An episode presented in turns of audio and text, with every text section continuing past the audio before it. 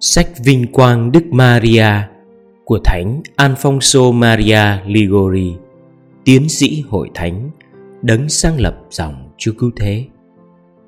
Phần 2 Giảng thuyết về bảy lễ trọng kính Đức Mẹ Lễ Đức Mẹ dâng mình Trong thủ tạo, chưa bao giờ và sẽ không bao giờ có một lễ hiến dâng nào cao trọng và trọn hảo như lễ hiến dâng của Thánh nữ đồng Trinh Maria tận hiến trong đền thờ Jerusalem lúc vừa lên ba tuổi.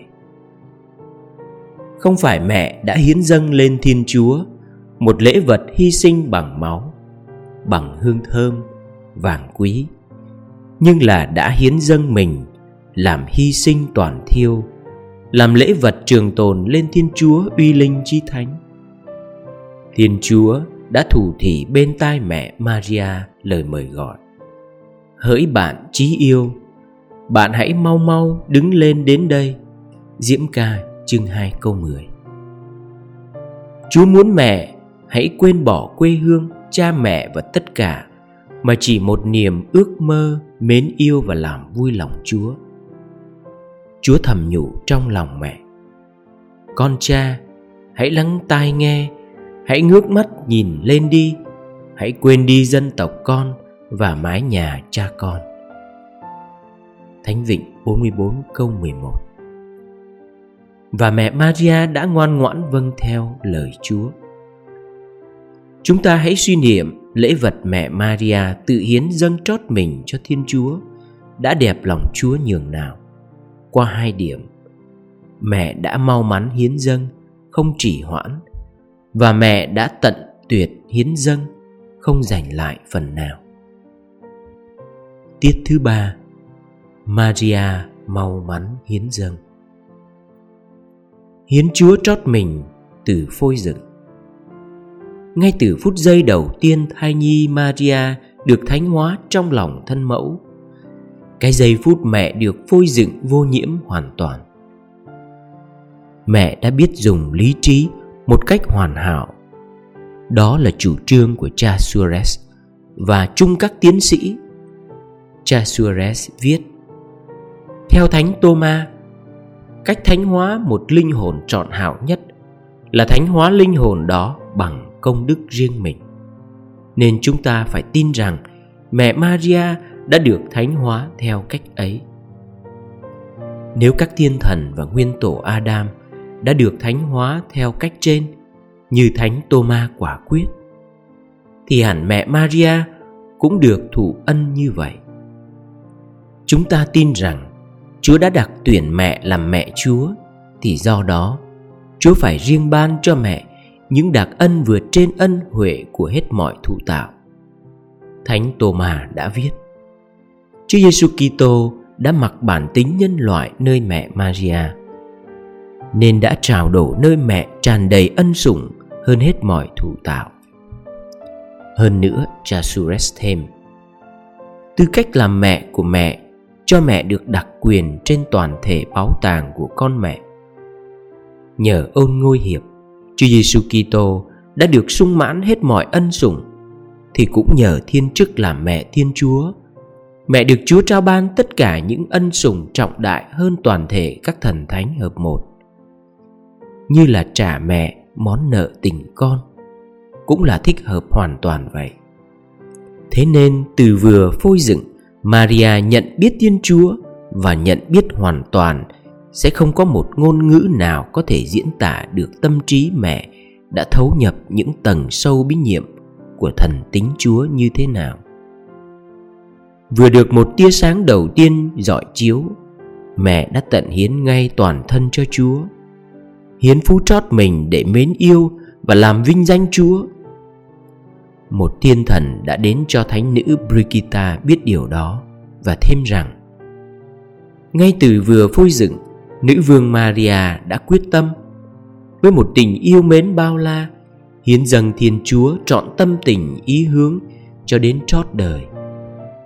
Không ai có thể hiểu được ý chí mẹ đã nồng nhiệt, nhất tâm thuận ý với thánh ý Chúa trong mọi sự đến mức nào theo thông tục do thái theo nhiều tác giả song thân thánh nữ vô nhiễm Maria tức là thánh Joachim và thánh nữ Anna đã tuyên hứa đúng hơn đã khấn hứa hiến dâng người con chi ái Chúa đã ban cho các ngài đó vào phụng sự trong đền thờ. Mặt khác, những người Do Thái chú tâm giáo dục con em nên hiền lương đạo hạnh đã theo một cổ tục gửi con em mình vào thụ giáo những căn phòng phụ cận đền thờ. Cùng với sử gia thời danh Do Thái Josepho Flavio và các tác giả Baronin, Nechefo, chedreno Suarez đều xác nhận sự kiện này. Thánh Gioan Dama, Thánh Ambrosio, Thánh Anselmo, giáo chủ Gregorio, Nicomedia cũng đồng thanh tuyên nhận. Một đoạn sách Maccabe còn chứng minh điều ấy rõ ràng. Hồi tướng Heliodo đột nhập đền thờ cướp đoạt vàng bạc gửi nơi đó. Các nữ trinh lưu trú tại đền thờ đã chạy tới thượng tế Onias vì nơi thánh đã bị khinh xúc. Hai Maccabe chương 3 câu 19 Đức Maria đã biết rõ cha mẹ đã khấn hứa gửi mình vào đền thờ như vậy. Theo Thánh Gemano, Thánh Epiphan quả quyết Thoạt vừa bắt đầu lên 3 tuổi Cái tuổi còn phải được cha mẹ dày công thúc giục. Mẹ đã ước muốn được lên đền thờ Trịnh trọng hiến dâng mình cho Chúa.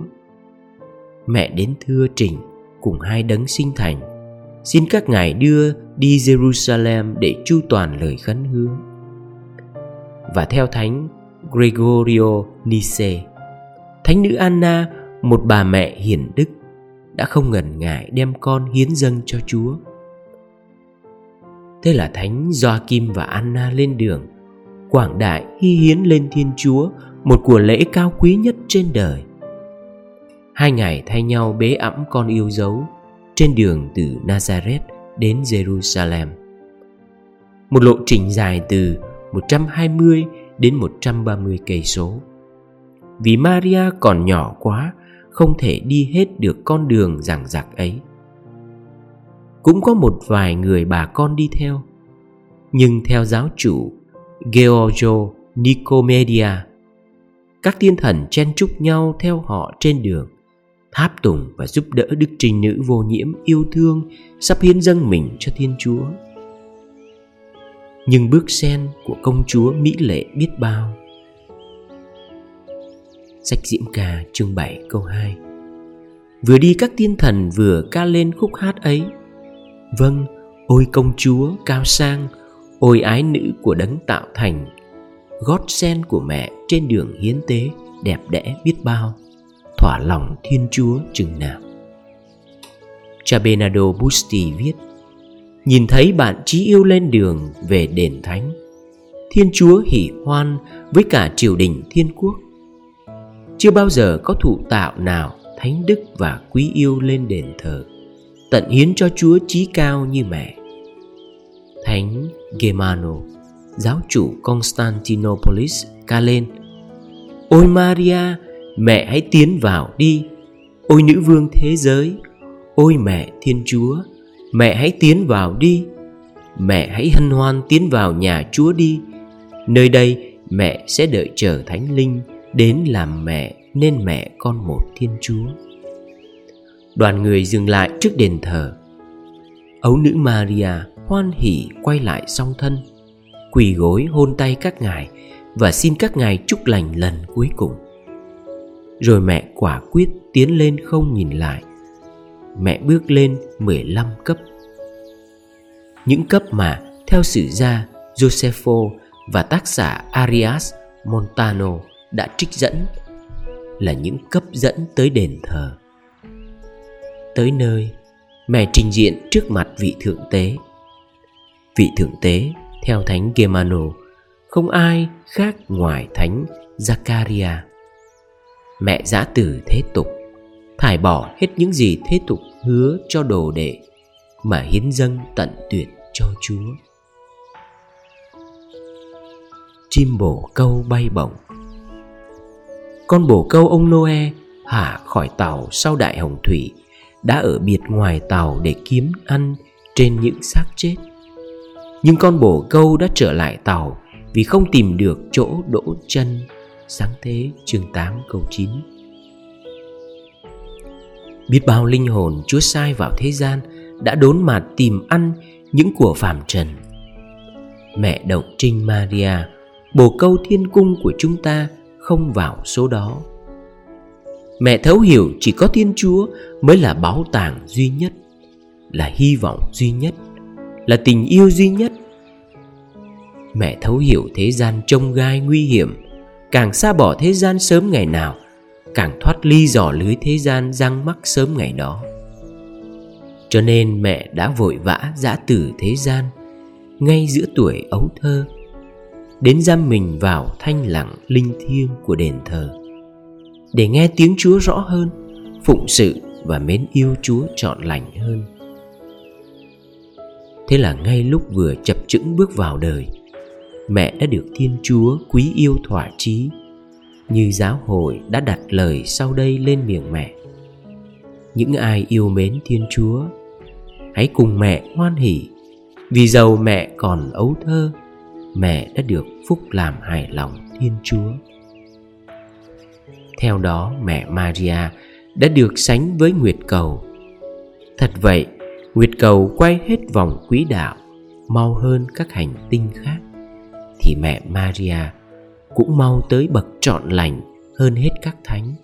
Ngay lúc mẹ hiến dâng trọn mình cho Chúa Một cách mau mắn, không trì hoãn Và trọn vẹn, không giành lại chút nào.